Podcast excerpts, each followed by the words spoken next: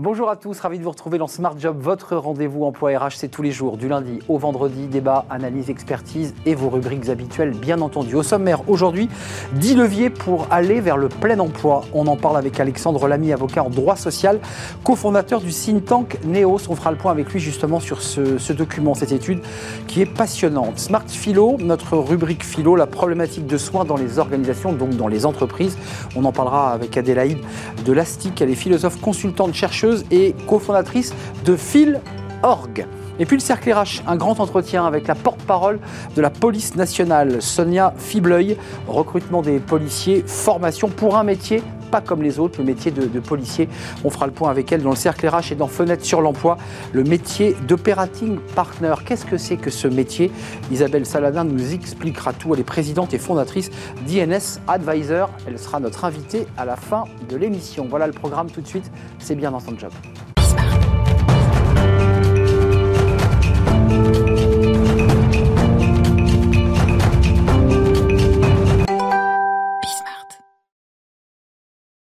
Bien dans son job. On parle d'emploi dans notre rubrique et de plein emploi d'ailleurs. On en parle avec Alexandre Lamy. Bonjour Alexandre. Bonjour. Ravi de vous accueillir. Avocat en droit social, cofondateur du think tank NEOS, un, un jeune think tank.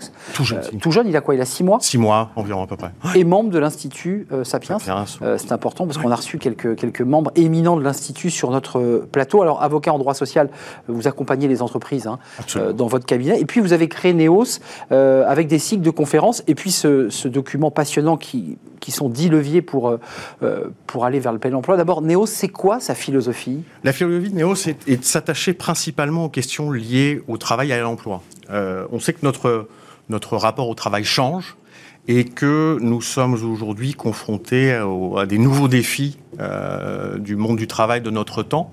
Et l'objectif de Néos est de, de, réfléchir à ces défis et, euh, fort d'une communauté d'environ 500 professionnels, euh, de proposer des leviers d'action, comme les 10 leviers euh, en faveur du plein emploi que vous venez d'évoquer, pour euh, pouvoir faire face à ces défis et les accompagner. on entend aussi l'idée d'un cercle de réflexion et d'essayer de toucher les, des, des, des, sujets, je dirais, quoi, porteurs, modernes, innovants, ceux qui vont transformer le monde Ceux qui transforment déjà le monde, parce qu'on est déjà confronté à des ruptures dans le monde du travail qui change notre façon de travailler et d'appréhender le travail en tant que tel, rupture technologique, rupture environnementale.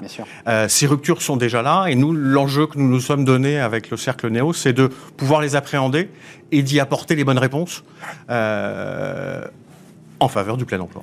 Euh, le plein emploi, avec un document passionnant qu'on peut retrouver, j'imagine, sur le site de, sur de, le site internet de Néos. De, de Néos. Euh, commençons, parce que 10 leviers, évidemment, on va, on va en citer euh, les principaux, mais il y en a un en particulier, faciliter l'insertion professionnelle des jeunes en sécurisant et en valorisant le travail étudiant.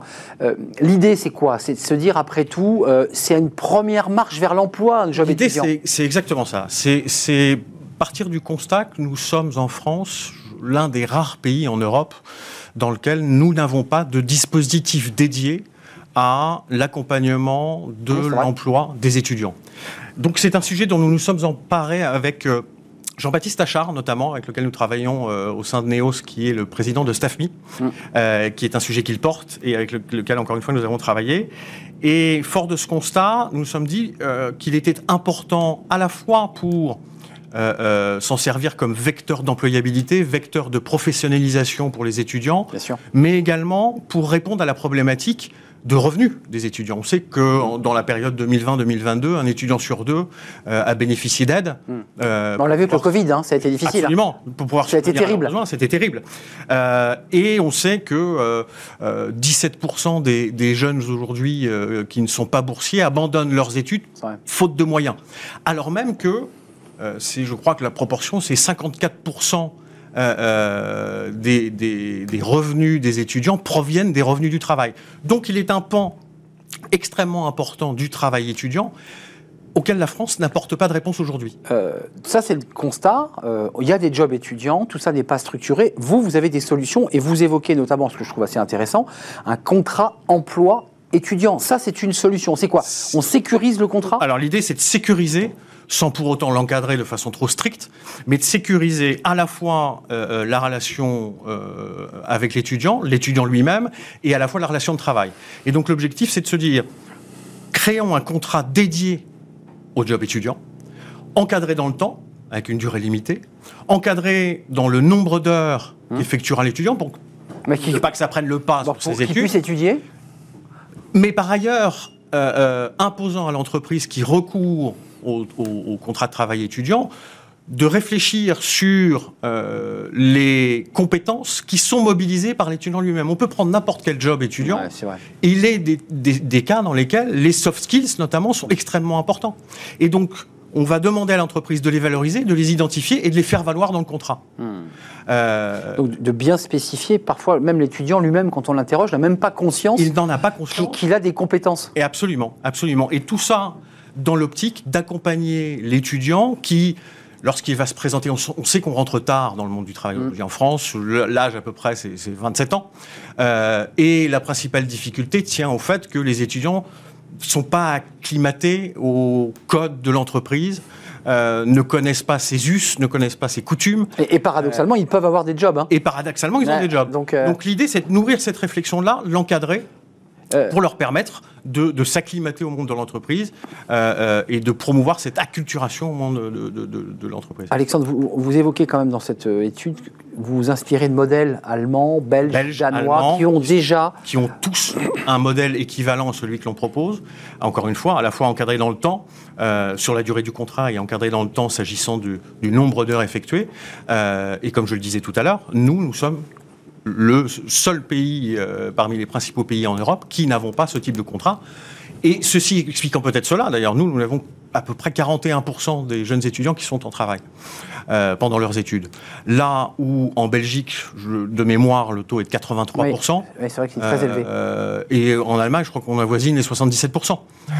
donc pour pour accompagner cet essor, il est important que nous ayons, nous également, ce dispositif. Alors, je pioche un peu au hasard, plus ou moins au hasard d'ailleurs, dans les 10 leviers. Euh, là, c'était le, numéro 7, celui qu'on vient d'évoquer sur les étudiants. Prenons le 9, euh, construire un droit social commun à toutes les formes d'emploi. Alors, ça, c'est.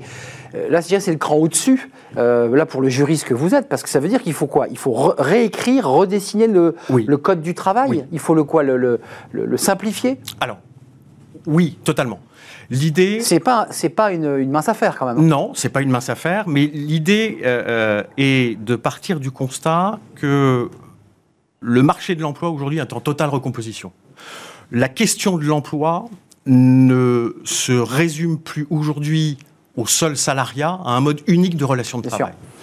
Euh, et d'ailleurs, les, les, trois unités classiques euh, qui régissent le monde du travail né des précédentes révolutions industrielles, l'unité de temps, euh, euh, l'unité d'espace et l'unité d'action. Télétravail, par exemple. Sont totalement dépassés. Et pour ne prendre que l'action, cette action de travail ne se résume plus aujourd'hui à une seule unité. Bien sûr. le travail, l'emploi ne se résume plus à une dichotomie entre salarié d'un côté et travail indépendant de l'autre. Hmm. Ça n'est plus vrai. Les deux parfois se, cohabitent. Hein. Les deux cohabitent et, les et le passage de l'un à l'autre doit être facilité. Euh, et donc, fort de ce constat-là, nous, ce que nous proposons, c'est, et je, le pense aussi aux, formes d'emploi qui sont créées par les plateformes numériques. Là, euh, c'est l'économie collaborative. C'est elle dont on parle. Hein. Et c'est elle dont on parle. L'idée étant de se dire que euh, plutôt que d'aller sur le terrain de la requalification, qui est aujourd'hui le terrain choisi mm. par les juridictions, par certaines législations. Requalifier en CDI. Requalifier en CDI quitte à avoir un salariat hypertrophié qui ne correspond pas à la réalité des situations actuelles. Uber. Et la réalité des envies d'ailleurs des mm. travailleurs eux-mêmes. Alors même que l'objectif poursuivi derrière ça, c'est un objectif de protection, eh ben, désolidarisons des droits qui sont aujourd'hui mm. attachés uniquement au contrat de travail pour en faire des droits fondamentaux attaché non pas au salariat, mais à la forme d'emploi, quelle qu'elle soit. Alexandre Lamy, je ne veux pas qu'on se quitte, parce que ça, vous soulevez évidemment à travers cette, ce reformatage d'un nouveau contrat de travail euh, plus souple. Euh, je ne voudrais pas qu'on oublie la numéro 8, parce que celle-ci, on en parle beaucoup sur le plateau et il nous reste peu de temps. Euh, vous évoquez dans ces dix leviers stimuler l'emploi des seniors et favoriser le vieillissement actif au travail. Ça, c'est un sujet à la fois très politique, dont on parle depuis un certain temps maintenant, sans que personne n'ait réellement trouvé la solution. Quelles sont vos propositions concrètes? Alors oui, politique, oui, parce que ça touche évidemment la question question de la retraite, Bah oui. mais pas uniquement. Ça, touche évidemment la question du vieillissement. Euh, et euh, là encore, euh, le constat est terrible, c'est que le taux d'emploi des travailleurs de 60 à 64 ans est extrêmement faible. Très En France, faible. On est aux alentours de 35,5, là où en Allemagne on est à 39. Euh, Qui reste assez faible aussi, Qui reste assez faible. Mais donc il y a un, un vrai travail de réflexion à faire, au-delà de la seule question de la Oui. sortie du travail, c'est de l'accompagnement, du, du- ce que nous on a appelé le vieillissement actif. Et comment on reste au travail après euh, 60 ans? Et donc pour ça, moi je pense qu'il est impératif que les entreprises s'en saisissent via la négociation collective. Vous savez qu'aujourd'hui, dans le cadre de l'entreprise, la pierre angulaire de la définition de la politique sociale, c'est la, la négociation sur la gestion des emplois et des parcours professionnels. Oui. Et donc l'idée, c'est de se dire, dans le cadre de cette négociation, mettons l'accompagnement du, vi- du vieillissement actif au cœur de cette négociation, pour répondre à un deux objectifs. À la fois un objectif de maintien des compétences, de maintien d'employabilité, à la fois pour le salarié lui-même, mais pour l'entreprise. Mmh. Bien sûr. Parce que l'entreprise ne doit pas voir ses compétences partir avec le salarié. Il porte des valeurs, il porte, Il porte des valeurs, il porte un savoir qui doivent être maintenus dans l'entreprise. Donc, premier objectif. Deuxième objectif, fluidifier les passerelles professionnelles. Alors là, je parlais de la GEPP, mais Mm.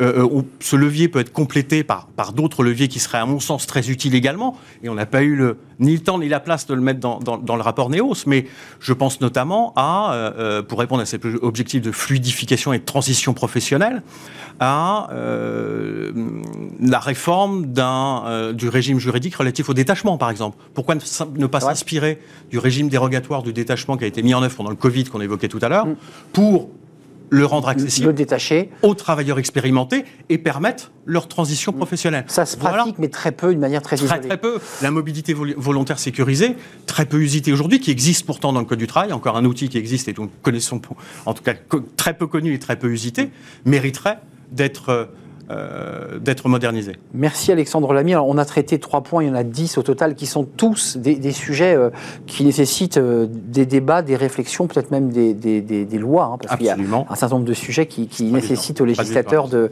de, de voter des transformations. 10 leviers pour aller vers le plein emploi, c'est le dernier document réalisé par le, le think tank NEOS, dont vous êtes le cofondateur Alexandre Lamy. Avec Nicolas Bourgeois, et absolument. avec Nicolas Bourgeois. C'est un vrai plaisir de vous accueillir. Et vous revenez quand vous voulez, parce qu'il y a beaucoup plaisir. de sujets que vous traitez dans ce document, qui sont des thématiques d'ailleurs que nous traitons régulièrement. Donc vous êtes le, le bienvenu dans l'émission Smart Job. À très très bientôt. Smart Philo, ça c'est important de faire de la philo aussi. Le petit pas de côté pour regarder l'entreprise d'une autre manière. Et on accueille tout de suite notre invité pour parler euh, de santé dans les organisations. Ça c'est un sujet sensible.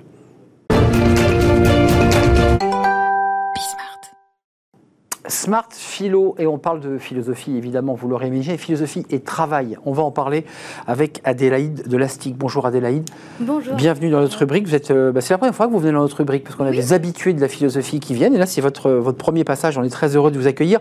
Philosophe, consultante, chercheuse, euh, cofondatrice de Phil Org, comment vous le dites? Philenorg. Phil Org, je l'ai bien dit Oui, oui. et auteur de ce livre, Petit GPS philosophique du bien-être au travail, inter-édition. Euh, philosophie et travail, ça c'est un thème qui, qui, euh, qui vous passionne.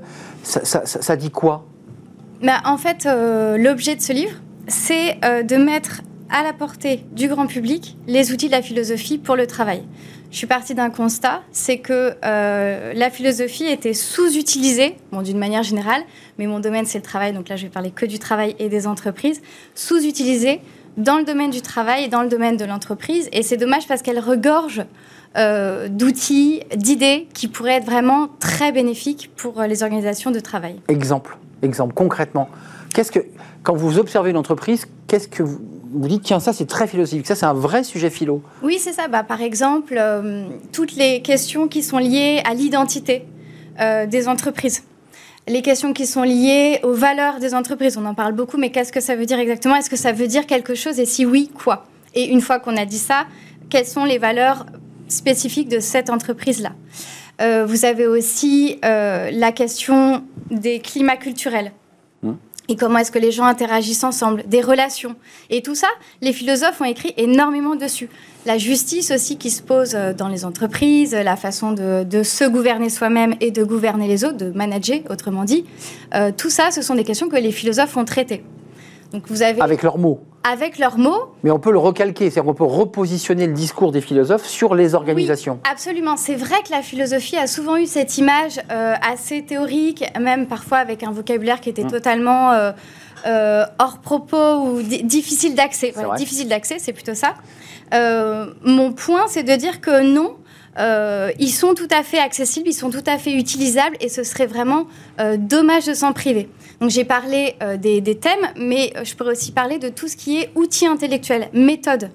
Euh, il y a évidemment... la euh, façon de construire, de penser. la façon de construire, de penser, d'élaborer une pensée, d'élaborer un projet. Euh, une dialectique. Une dialectique, oui, tout à fait. vous avez donc l'art du questionnement, qui est vraiment spécifique à la philosophie, qu'on appelle aussi la maïotique, mais on n'est pas obligé d'utiliser ce mot barbare. Comme Socrate. Voilà, exactement.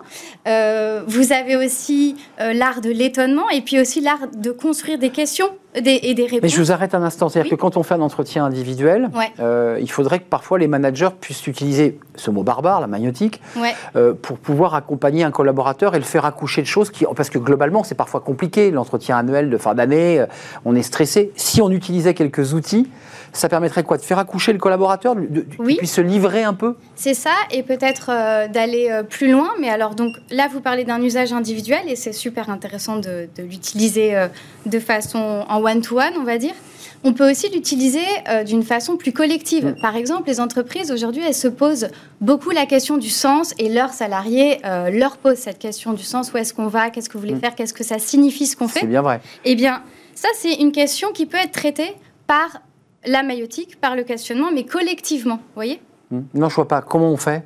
Eh bien, comment on fait? Alors, on peut faire des ateliers philo, concrètement, ou des groupes on se met vraiment autour d'une table. on, peut, utiliser le mot atelier philo ou groupe de travail, celui que vous voulez, mais on peut se mettre vraiment autour d'une table. Et on s'exprime. Voilà. Et ensuite, donc ça, c'est la partie où on va élaborer, euh, on va dire un peu conceptuellement, le sens ou les valeurs ou l'identité. Enfin, ça peut être euh, voilà d'autres euh, différentes questions.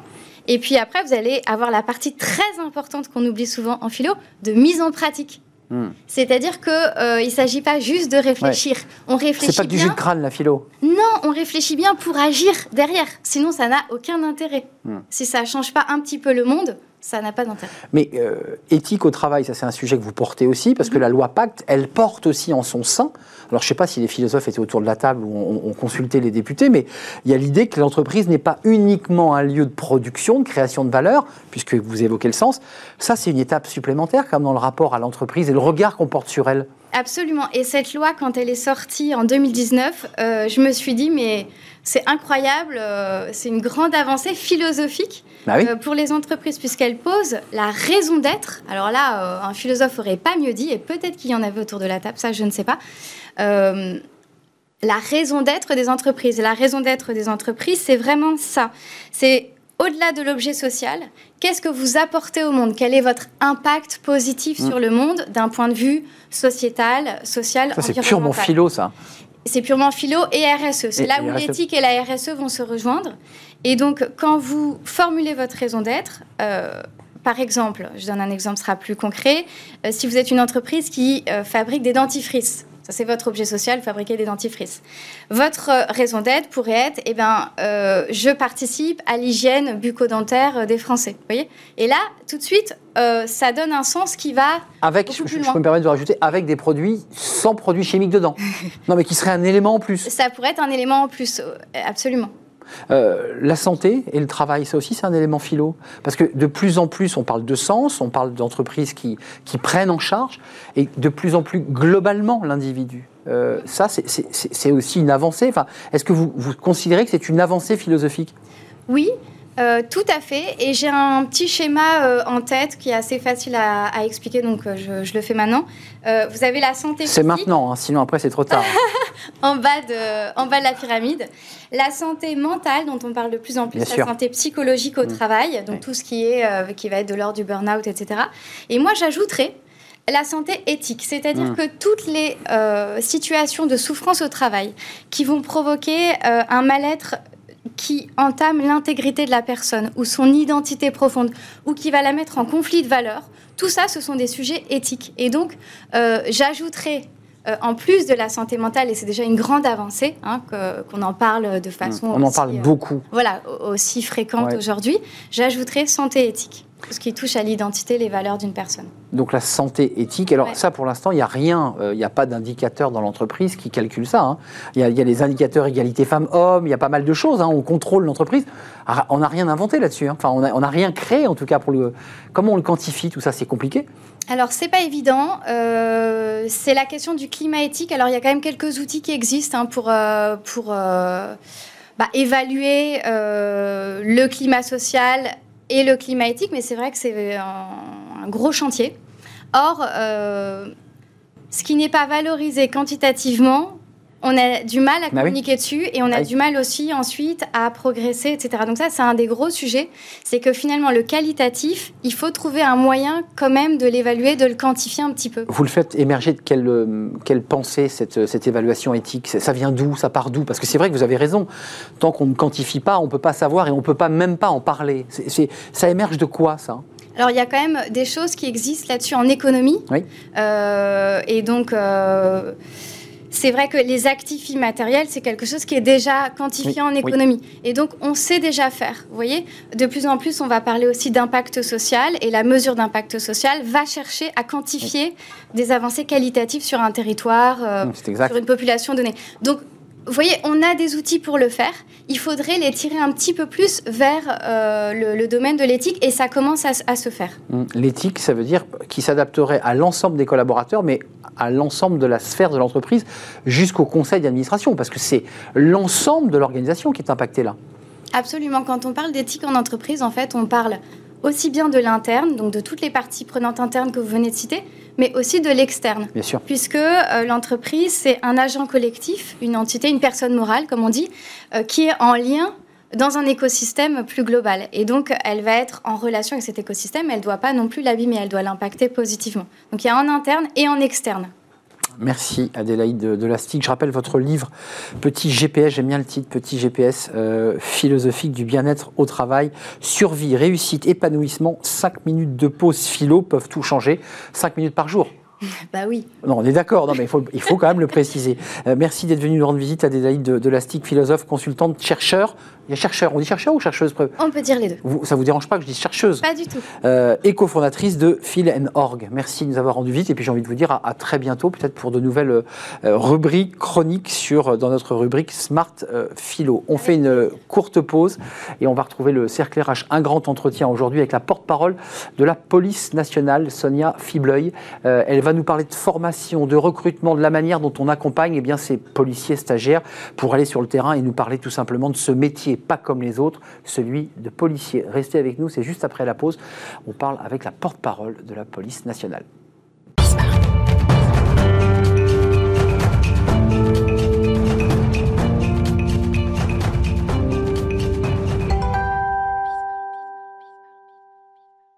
Le cercle RH est un grand entretien aujourd'hui avec la porte-parole de la police nationale, Sonia Flibeuil. Merci d'avoir répondu à notre invitation. Euh, c'est un poste important euh, d'être porte-parole de la police nationale. Je, voudrais quand même qu'on vous découvre, parce que vous, on vous découvre sur les antennes, vous, faites la promotion de la police nationale, des recrutements, on va en reparler évidemment avec ces 2500 postes. C'est quand même pas rien de porter la parole de la police nationale, c'est-à-dire de l'ensemble de, de ce corps. Euh, votre parcours est intéressant, euh, de la sécurité publique, de la police judiciaire, des GIR, et puis de l'antiterrorisme, la, sous-direction euh, antiterroriste. Euh, Qu'est-ce qui vous a le plus marqué dans votre parcours? C'est tout d'un coup passer de, de l'ombre, du policier, du rôle de policier à la lumière pour venir sur les plateaux. Qu'est-ce qui vous a le plus euh, marqué dans votre carrière qui n'est pas terminée? Toutes les expériences sont assez marquantes en police nationale parce que euh, véritablement, c'est des missions qui sont riches, qui sont engageantes.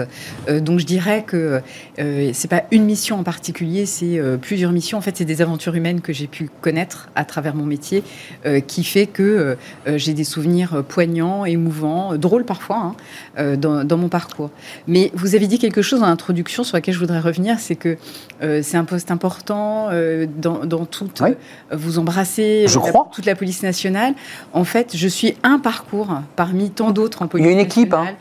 Évidemment, la, la police nationale, c'est le collectif, avant tout. S'il y a vraiment une valeur qui est importante en police, c'est le collectif.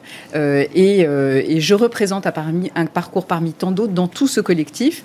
Et euh, d'autres policiers vivent d'autres aventures avec d'autres missions qui sont sans doute tout aussi marquantes. Mais évidemment, des passages comme à l'antiterrorisme, comme vous l'avez. pendant le Bataclan, il faut le préciser. Hein. Notamment de 2014 à 2019, effectivement, pendant les, les, attentats, sont évidemment des passages très marquants pour ce type de mission. Et vous êtes commissaire divisionnaire, il faut, il faut le préciser, c'est votre grade au sein de la, police nationale. Euh, juste d'un mot, et on va rentrer très concrètement dans les recrutements, parce qu'il y a un vrai débat sur le recrutement, la qualité des recrutements, la manière dont on recrute.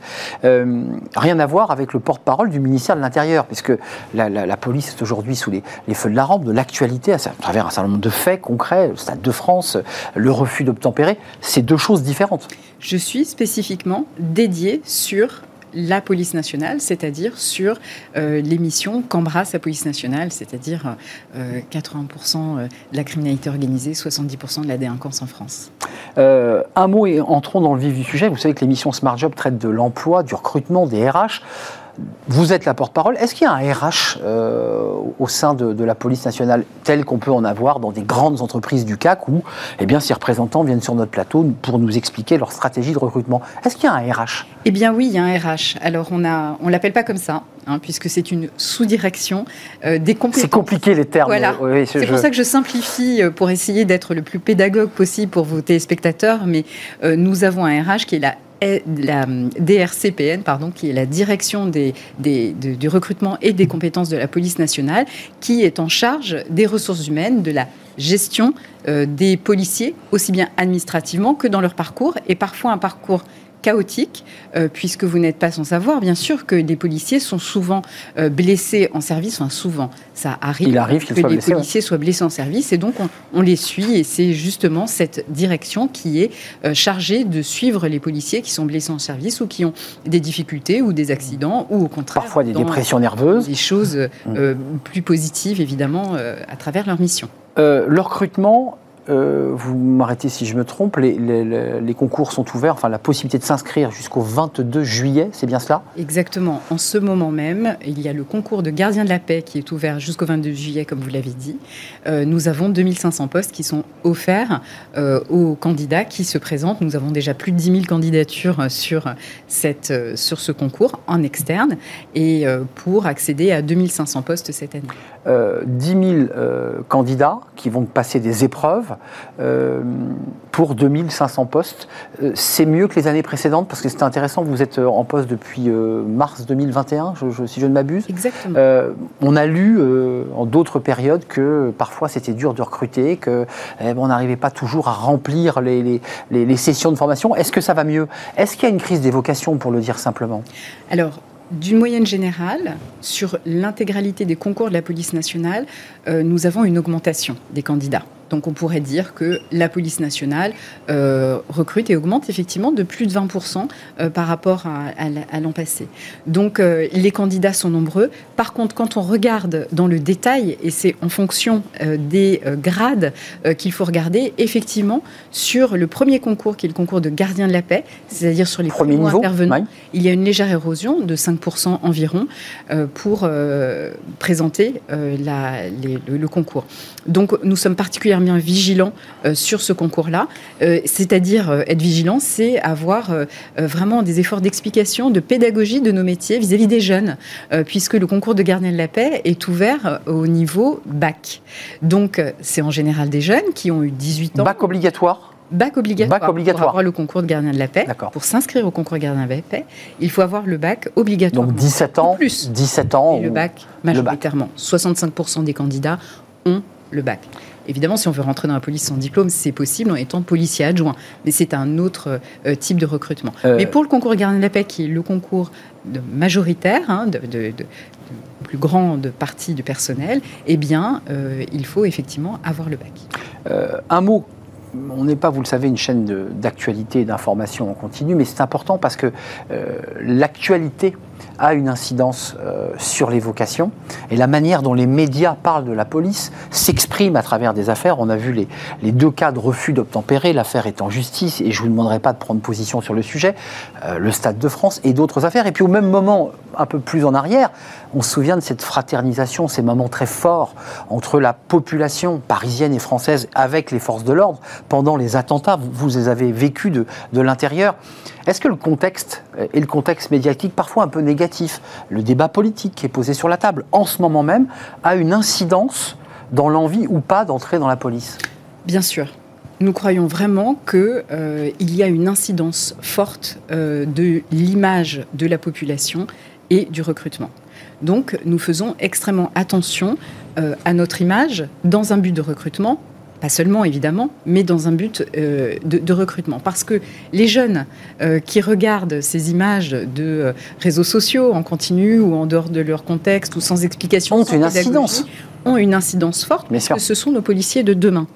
Donc nous sommes extrêmement attentifs à cela, ce pourquoi nous avons mené une politique de communication très forte sur les réseaux sociaux, notamment à destination des jeunes, à travers le TikTok et le Snapchat de la police nationale, et qui marche très fort puisque nous avons euh, beaucoup de succès avec un nombre d'abonnés important, ce qui prouve qu'il y avait un besoin spécifique sur ce type de communication à l'égard des jeunes. Donc oui, il y a une incidence importante, et euh, j'ai eu euh, l'occasion de m'exprimer là-dessus, mais, ces affaires en raison de leur impact, euh, nécessitent évidemment de la pédagogie et dire comment la police intervient, pourquoi, quelle est sa raison d'être, quelle est sa légitimité et quelles sont les valeurs que collectivement nous défendons.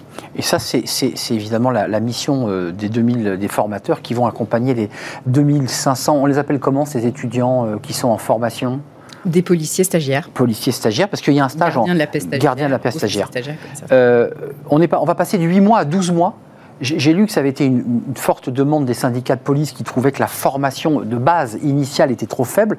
Euh, vous y souscrivez, j'imagine que euh, donner 4 mois de plus de formation à ces jeunes policiers, c'est nécessaire. C'est de l'approfondissement. 4 mois de plus parce que euh, vous dites que c'est une euh, demande forte des syndicats de police, certes, mais également de la population parce qu'il y a des attentes sociétales qui sont quand même très fortes oui. euh, sur tout un tas de, de, matières. Nous sommes généralistes quand nous sommes à l'école de police et donc l'idée de rallonger de 4 mois, c'est d'approfondir certaines thématiques évidemment les thématiques judiciaires d'enquête, mais la, également la connaissance des phénomènes, l'accueil, laïcité, victimes, le religieux, euh, les violences faites aux femmes, parce que euh, ça ne nous aura pas échappé qu'il y a eu quelques débats euh, de personnes mal accueillies où on a mal entendu leurs paroles, ça a été relayé dans, dans les médias. C'est un énorme travail. Le, il faut protéger, mais aussi savoir accueillir. C'est un travail en macro, je dirais, sur l'institution, et c'est un travail en micro, c'est-à-dire que chaque policier est évidemment euh, responsable de, son, de ses actes et de la manière dont il accueille les victimes, de la manière dont il fait euh, euh, ses actes d'enquête et de la manière dont il se comporte. Donc, bien sûr, il faut agir sur ces, sur ces deux terrains. Je dirais que nous avons nous sommes très attentifs en fait à ces critiques euh, qui euh, nous permettent tous les jours de progresser et de justement prendre en compte ces attentes sociétales et de pouvoir coller à la fois nos formations et du manière générale euh, le micro et le macro de, l'institution. Non, mais pour être concret, parce que évidemment, là, la formation aboutira à la sortie à un poste, une affectation quelque part dans un commissariat. Euh, ça veut dire que vous réfléchissez même au contenu de la formation. Ça veut dire que vous l'améliorez, que vous la transformez. Euh, donner un cours sur la laïcité, ça n'existait pas, j'imagine, il, y a encore dix ans, quand vous avez euh, peut-être suivi une formation, ça n'existait pas. J'en suis intimement. Et là, aujourd'hui, euh, on parle du handicap, des violences faites aux femmes, de la laïcité ça, il faut le réintroduire dans le cursus. Alors, je vous remercie de, de dire que ma formation date d'il y a 10 ans, mais elle est un petit peu plus ancienne. Non, mais je, je, je, je suis élégant. je votre élégance. Non, mais bien entendu. Poindre.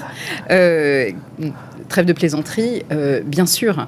Euh, nous, en fait, croire que la police nationale est une institution figée, où il ne se passe rien tant qu'il n'y a pas un choc culturel, c'est faux. Mais là, ça bouge. Tous les jours, hmm. nous progressons, tous les jours, nous nous remettons en question, nous remettons sur l'ouvrage les formations, nous essayons de, de créer d'autres process, nous essayons d'améliorer les choses, de mettre de l'huile dans les rouages, et ça, c'est au quotidien. Effectivement, ça passe par la formation, la formation initiale, mais également la formation continue, parce que l'un ne va pas sans l'autre.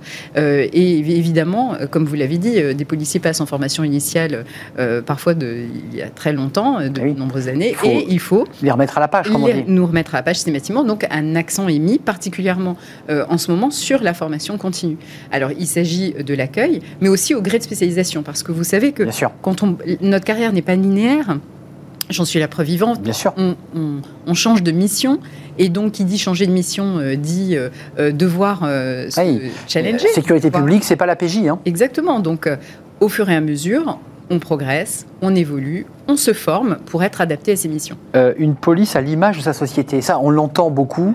10 000 candidats ont déposé un dossier, c'est encore ouvert jusqu'au 22 juillet, si, si, pour être précis comment ça se passe, la sélection, la manière Parce qu'il faut répondre à ce cahier des charges. Une police qui, ressemble à la France, euh, les diversités, plus de femmes. comment, on, comment on invente ça Comment on le fabrique, ça? Clairement, ça a été un de mes rapports d'étonnement quand je suis rentrée dans la police. Je croyais, euh, j'étais aussi moi-même dans mes propres stéréotypes avant de rentrer dans la police, et je me suis rendu compte que euh, il y avait une diversité qui était quand même très très importante.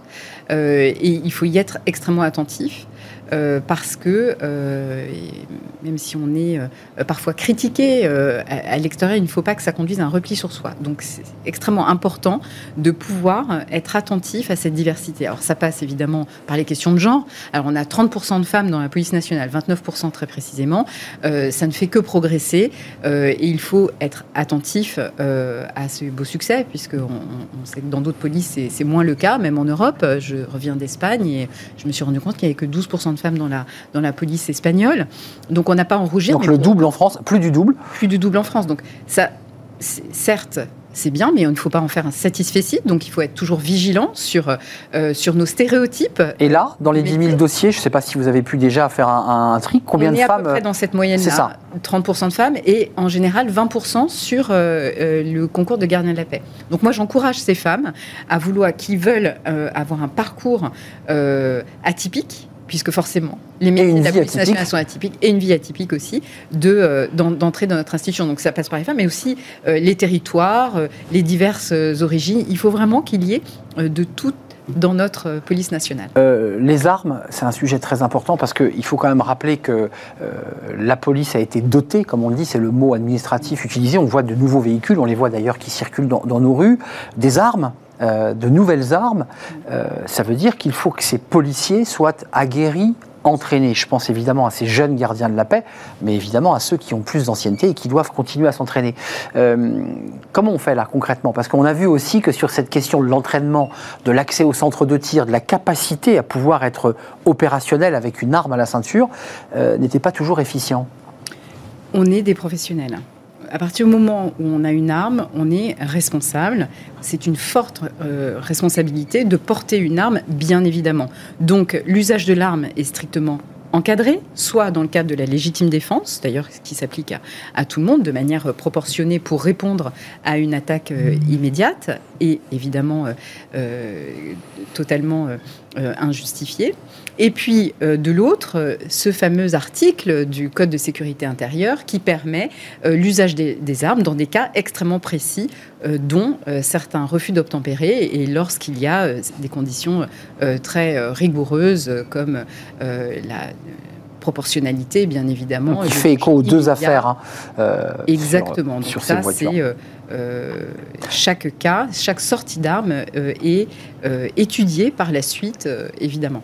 10 euh, 000 candidats, peut-être plus, puisque là, on est au mois de, juin, euh, qui ont déjà déposé le dossier pour les. On va parler d'autres postes, parce qu'il y a d'autres métiers dans la police. L'informatique, la police scientifique, il y, a, une multitude de métiers. On s'appuie beaucoup sur la data. Euh, on n'en parle pas assez, mais aujourd'hui, la police, bon, au-delà des clichés des films et des séries télé, il y a un énorme travail scientifique d'informaticien, d'ouverture de disques durs. Enfin, ça représente une grosse partie du, travail, en PJ en tout cas.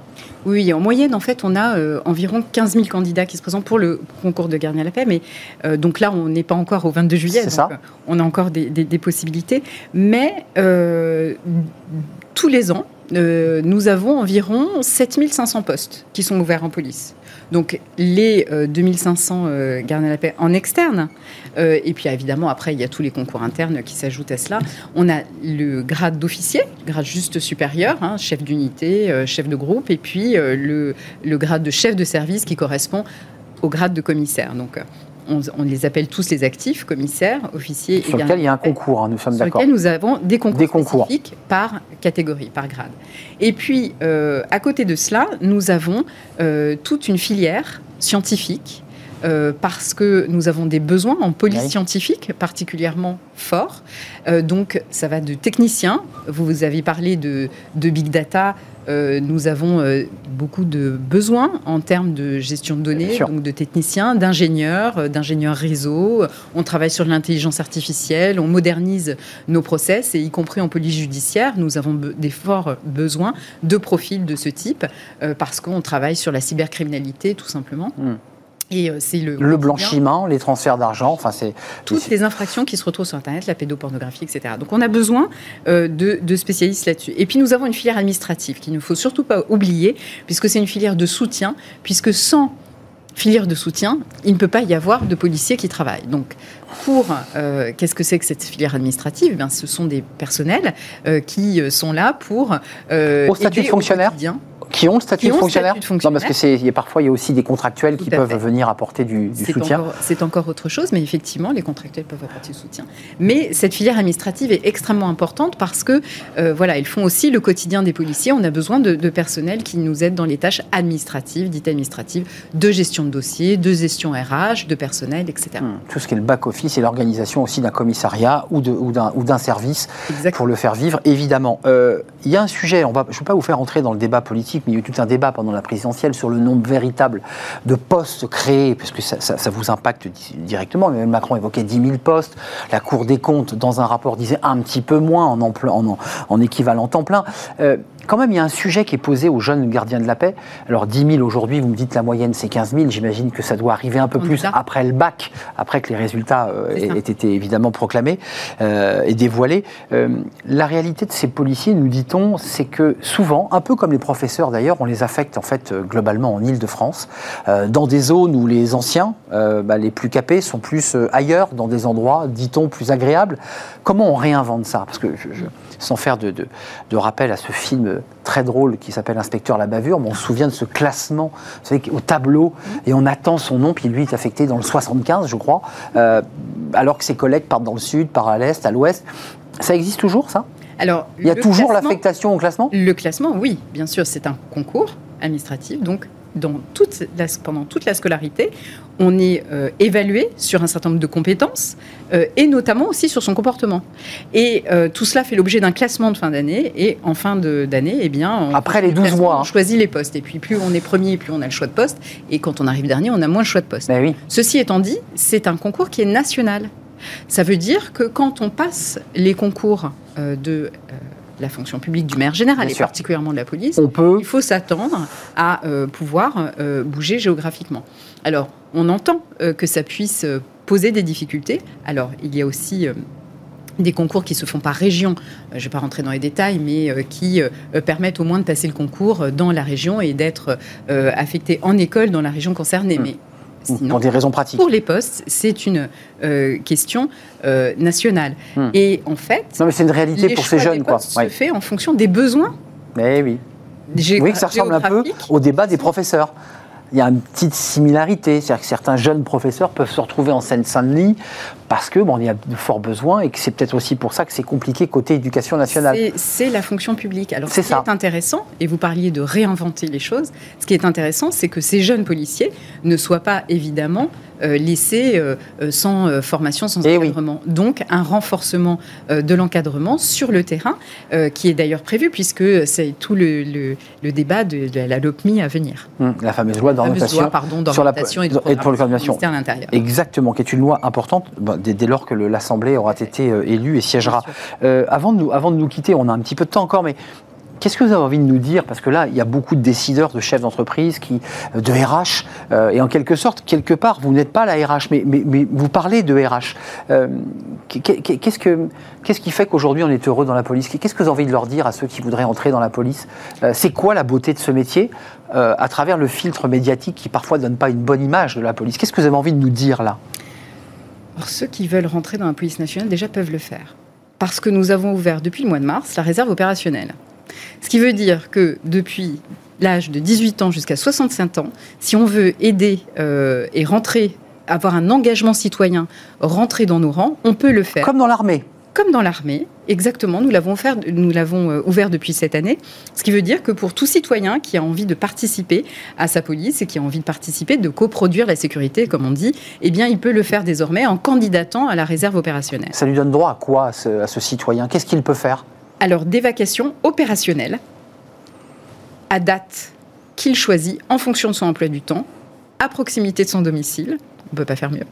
Ça veut dire qu'il va intégrer si les informaticiens... Et rémunéré, bien évidemment. Et rémunéré, il peut intégrer un service informatique, il peut, euh, il peut quoi Faire euh, une, une, une, maraude une, euh, Comment ça se passe? Cette réserve est particulièrement destinée à faire de, des patrouilles de sécurité publique dans les centres-villes. Donc, donc armée Donc armée, avec une formation donc un dépôt de candidature, des sélections physiques, euh, administrative, euh, ne pas avoir de casier judiciaire, euh, un casier judiciaire vierge donc, et, évidemment une condition physique qui va bien et un jury de motivation.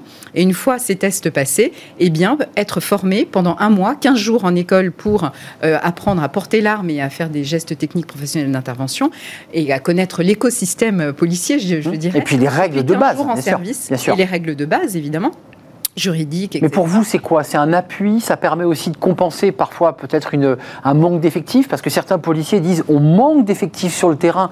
On en a beaucoup aujourd'hui dans l'administratif. Euh, et ça, vous l'entendez, on n'en a pas assez sur le terrain. Majoritairement un appui, euh, bien évidemment, euh, pour renforcer. On ne peut pas euh, nier que ça va aider euh, évidemment à renforcer les, les, services, mais ce sont des personnels qui seront encadrés euh, par des professionnels qui sont aguerris d'expérience pour pouvoir patrouiller. Et il n'est évidemment pas question de les mettre sur certaines tâches spécifiques, que ce soit d'enquête approfondie ou bien sur des quartiers sensibles. Donc c'est de la sécurité publique, on est, d'accord C'est vraiment de la sécurité publique. Mais selon certaines expertises, pourquoi pas de rentrer dans des services très spécialisés. vous avez un ingénieur. Des compétences, voilà, tout à fait spécifiques, comme des ingénieurs en cyber, par exemple. Exactement, et, dont vous avez besoin et qui sont des talents que, que, tout, que tout le monde recherche, hein, que ce soit la police nationale, le ministère de la Défense ou des grandes entreprises. Euh, moi, citoyen non assermenté, je le reconnais à quoi ce, ce policier euh, qui, qui, qui, qui est en réserve? Vous ne le reconnaîtrez pas parce qu'il euh, il portera un uniforme euh, comme les autres euh, policiers. donc, c'est véritablement intégré dans une patrouille qu'ils exerceront. Alors, et je reviens à votre question initiale. Pourquoi Le plaisir de faire ce métier? Et le plaisir de ce métier, il est là, il est de pouvoir être au service de la population, de pouvoir protéger, Hein, c'est notre leitmotiv, euh, évidemment d'intervenir, d'enquêter. Bref, c'est un métier qui est extrêmement enthousiasmant, où les policiers ont des convictions qui sont chevillées au corps. C'est une institution régalienne, d'autorité, certes, mais qui a des valeurs fortes. J'en parlais de collectif tout à l'heure, et c'est véritablement ça, de collectif, d'engagement, euh, d'être au service euh, des autres et de pouvoir intervenir lorsqu'il est nécessaire d'intervenir. Merci Sonia, Sonia d'être venue nous, rendre visite pour nous parler de la police, de la beauté de ce métier et du recrutement. 2500 euh, postes à pourvoir, déjà 10 000 candidatures. Vous avez jusqu'au 22 juillet, mais j'imagine que les parents qui nous regardent, ou vous-même d'ailleurs, euh, savez qu'il bah, faut avoir le bac et donc il faut attendre évidemment les, résultats. Sans bac, euh, policier adjoint. Ou sans bac, ah, sans bac, policier adjoint. Sans bac, policier adjoint. Il est encore possible d'entrer dans la police sans bac et en passant les concours internes pour évidemment progresser, vous l'aurez compris, à travers des concours successifs pouvant mener peut-être jusqu'à à commissaire divisionnaire, puisque c'est votre grade. Merci Sonia Fliboy, euh, porte-parole de la police nationale. Voilà pour ce grand entretien avec euh, la porte-parole de la police nationale. Place tout de suite à Fenêtre sur l'emploi et on parle d'un nouveau métier. On va le découvrir tout de suite avec notre invité.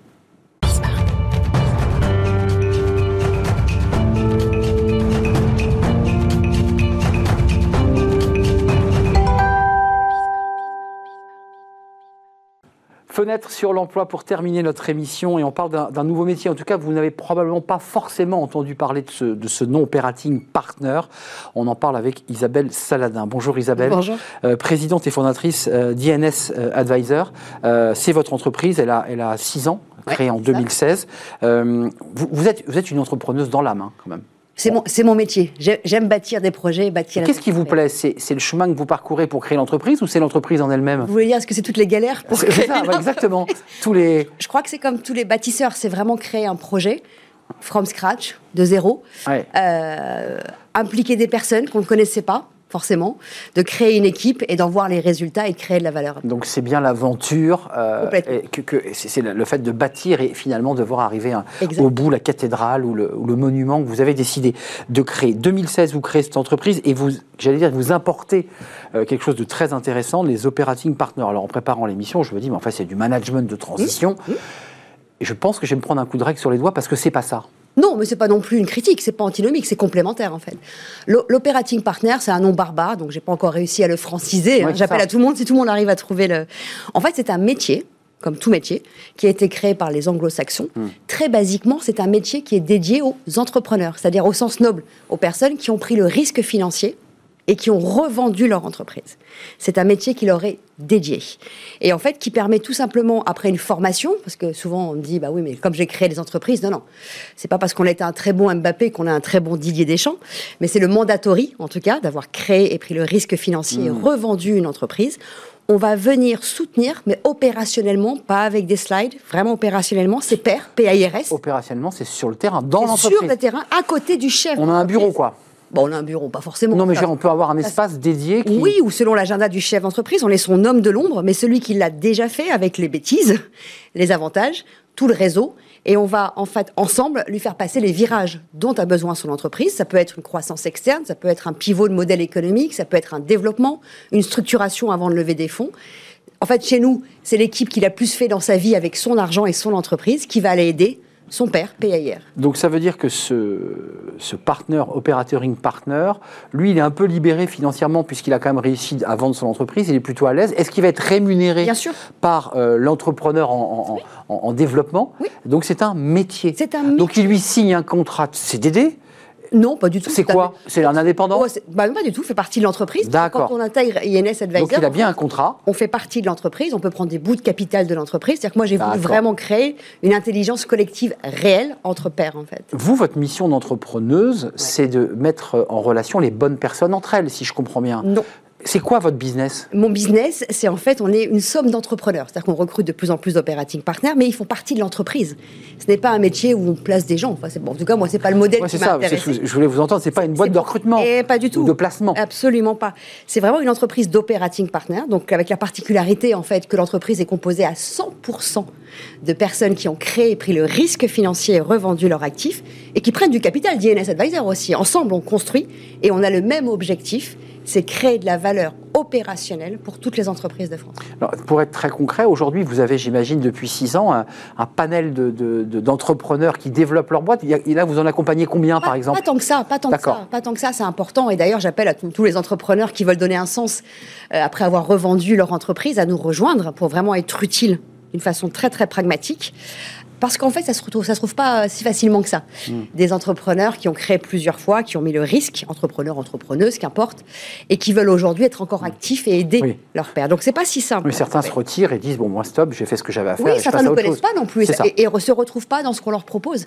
Donc c'est un, métier très récent. hein. Ça a été créé en 2008 aux États-Unis. J'ai mal posé ma question. Vous avez vos entrepreneurs qui ont vendu l'entreprise, ceux qui vont apporter leurs compétences, leur savoir. Je parlais des entreprises que Oui. vous allez accompagner. Il y en a combien là? Aujourd'hui, au moment où je vous parle, Ouais. On a 14. 14 Ouais. entreprises. Ouais. Donc, ils sont tous euh, des entrepreneurs avec euh, de, de la tech dans différents secteurs. Tout secteur confondu. Et donc, il y a 14 operating partners qui sont euh, en, en relation avec ces 14 entreprises Qui sont opérationnels. opérationnelles. Exactement. Qu'est-ce que, qu'est-ce que, c'est quoi Et moi l'objectif comprise, hein, parfois. Et, et vous, vous qui mettez évidemment, parce que vous êtes Mais j'y vais aussi. parce que vous avez revendu, parce que vous avez créé des entreprises, parce que vous savez comment ça marche. Euh, pourquoi c'est pas aussi développé que, que dans le monde anglo-saxon ce métier? Bah déjà, ils l'ont créé eux-mêmes en 2008, donc on a toujours un, tout jeune. un petit décalage. Pour- pourquoi ils si tard? crise, Ils l'ont créé Ouais, à la ça. crise. D'accord. En fait, ils se sont rendus compte, ils me l'ont expliqué, j'étais là-bas, je l'ai pas, voilà. Ils m'ont expliqué qu'en fait, à la crise de 2008, tout l'extra financier n'était pas vraiment le sujet et on peut les comprendre. Ah oui. Et donc il y a eu beaucoup de pertes, beaucoup de fuites et beaucoup, voilà. Et là ils se sont dit mais qui mieux que celui qui l'a déjà fait dans Bien ses sûr, tripes, dans sûr. son ADN, pour venir agir comme une assurance. C'est ce geste-là, je me souviens, qui m'a fait percuter Ouais, euh, sur la croissance des entreprises. Ouais, qui vient englober, qui vient sécuriser. Et là, je me suis dit, mais moi, si j'avais eu des operating partners, donc des À personnes l'époque, qui ont vous- pris le risque, bah mes oui. deux dernières entreprises, Ouais. Oh, j'aurais évité beaucoup d'écueils et j'aurais été beaucoup plus vite. Euh, ju- juste un mot, parce c'est- on, traite beaucoup sur ce plateau, et il y a quand même pas mal de choses communes euh, au mentorat.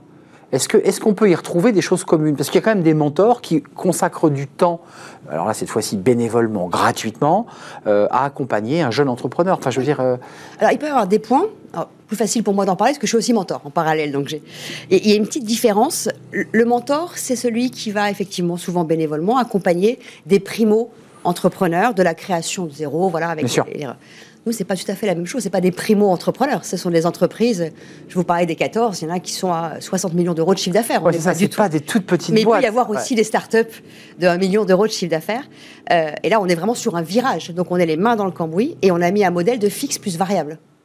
On a un objectif commun D'accord. à atteindre. D'accord. Donc ça, c'est une information euh, complémentaire. Ça veut dire qu'il y a une forme d'intéressement euh, à l'entrepreneur, à l'operating partner, à, à créer de la valeur, à faire, à- et à faire avancer l'entreprise. Mais en fait, votre difficulté, c'est pas tant de trouver l'entreprise, vous la castez l'entreprise parce qu'on on vient frapper à votre porte, on vous dit, moi j'ai besoin aujourd'hui d'un operating partner. Comment ça se passe? Il y a cinq ans, non, quand, quand j'ai créé ce métier. Mais là, aujourd'hui- Là, de plus en plus, il y a beaucoup de demandes entrantes, ce qui est très surprenant. Euh, à un moment donné, il y a eu des fonds d'investissement qui sont venus nous voir. Oui, parce que oui, Et maintenant, ça a complètement changé. C'est les dirigeants en direct euh, qui nous appellent. Je pense que c'est une question de confiance entre pairs, PAIRS, c'est-à-dire qu'on parle le même langage très vite. Il y a des choses qu'on comprend à demi-mot sur beaucoup de sujets, et même la pression personnelle hein, qu'il peut y avoir dans certains, dans certains moments. On la comprend très vite. Et puis, euh, pour éviter peut-être un effet qui est très européen, œil de Moscou. Voilà, donc on préfère avoir euh, l'équipe d'operating partner dédiée qu'on a choisie et qui maîtrise le, le virage auquel on fait face. Donc, ce qui s'améliore, enfin, entre guillemets, par rapport à votre activité, c'est qu'il y a plus d'entrants, de gens qui viennent se présenter en disant je suis dirigeant et en quelque sorte, je vous pose mes problèmes sur la table et j'ai besoin qu'on m'accompagne parce que c'est. J'ai un sujet. voilà. J'ai un sujet. J'ai un sujet. Et allez-y. Et ensuite, quand même, malgré tout, pour finir, vous, il faut que vous mettiez en relation la bonne personne. Il faut que ça matche hein, quand même. Ah, mais déjà, ça nous arrive aussi de dire non, qu'on soit Ah ouais. bien honnête, parce que si on nous expose un sujet que nous-mêmes, c'est la règle d'or, hein, n'avons jamais géré avec notre propre argent. Pas. On prend pas. D'accord. Donc, il y Parce a- que- parce qu'il y a un fixe plus un variable et un success fee. Et la population des operating partners sont donc des personnes qui ont créé plusieurs entreprises avec des succès ou moins de succès, il y a tout. On va pas aller si on sait qu'on va pas réussir. Donc l'idée quand même c'est de sortir gagnant et que leur vous accompagnez l'entreprise, il faut, même- il faut que ça soit utile, positif sur le plan du business, sur le plan de ses, ses résultats. sur Il faut qu'il y ait la partie variable. Mm. C'est- notre critère interne de mesure, en fait, de succès. Et, et- et vous, l'entrepreneuse, avant de nous quitter, puisqu'on évoquait aussi votre parcours d'entrepreneuse euh, et parcours semé d'embûches, vous vous y retrouvez dans ce, dans, dans ce concept de- de- d'operating partner, et dans le fait que même parfois vous mettiez les mains dans le cambouis? Alors, pour plein de raisons. La première, c'est que moi, j'en ai aussi un, d'operating partner. Je me suis appliqué à moi-même. Ça challenge, hein. je peux être honnête, ça challenge. euh, Il est là physiquement tous les jours ou comment ça se passe? Non, pas forcément. Pas- pas non, non. vraiment. Il y a un objectif annuel, voilà, et ça challenge sur des choses. Enfin, euh, vous, vous échangez oh, régulièrement. plus que plus qu'échanger, même. C'est des choses voilà, très très pragmatiques. Ça challenge, ça secoue. Faut être prêt. Hein. Euh, faut être prêt. Parce Ça, qu'en fait, c'est cash, quoi. Ah bah c'est cash, on n'a on n'a pas, voilà, on n'a pas à se cacher. C'est-à-dire qu'on s'est choisi, voilà, mutuellement. Et donc ça, c'est la partie importante. Et la deuxième, en tant que- qu'entrepreneur, bah, j'ai envie de vous dire, c'est- je suis toujours énervé que les Américains arrivent toujours avant nous sur du pragmatisme. Mm. Le pragmatisme et le focus sur les résultats, c'est le propre d'un entrepreneur. Donc ça fait bien longtemps que ça devrait déjà exister. Et pour moi, c'est indispensable. Là-bas, il n'y a pas beaucoup d'entreprises qui n'ont pas de CEO, d'entreprises qui n'ont Ouais. pas d'operating partner. Oui, c'est vrai. C'est vrai. J'étais allé voir parce que je ne connaissais pas effectivement le, le- le- ce nom. Et c'est vrai que c'est très, très, très répandu. Oui. Merci Isabelle Saladin, Merci entrepreneuse et votre titre présidente fondatrice d'INS Advisor. Si vous cherchez un operating partner, eh bien, il suffit de contacter à condition que bah, ça colle. hein, évidemment, vous avez bien compris. Ça marche pas à tous les coups. Il faut que votre demande corresponde évidemment aux compétences euh, des équipes euh, qui, qui vous entourent. C'est un vrai plaisir de vous, de vous accueillir, Isabelle. L'émission est terminée. Merci à vous. Merci pour votre fidélité. Merci à, à tous ceux qui écrivent, qui euh, eh bien, réagissent sur les réseaux sociaux, tous les réseaux sociaux. Merci à l'équipe qui prépare l'émission. Merci à Ulysse aujourd'hui pour la réalisation. Merci à Thibaut pour le son. Merci à Fanny Griesmer et merci à Lily, bien entendu. Euh, je vous dis à demain, évidemment. Bye bye.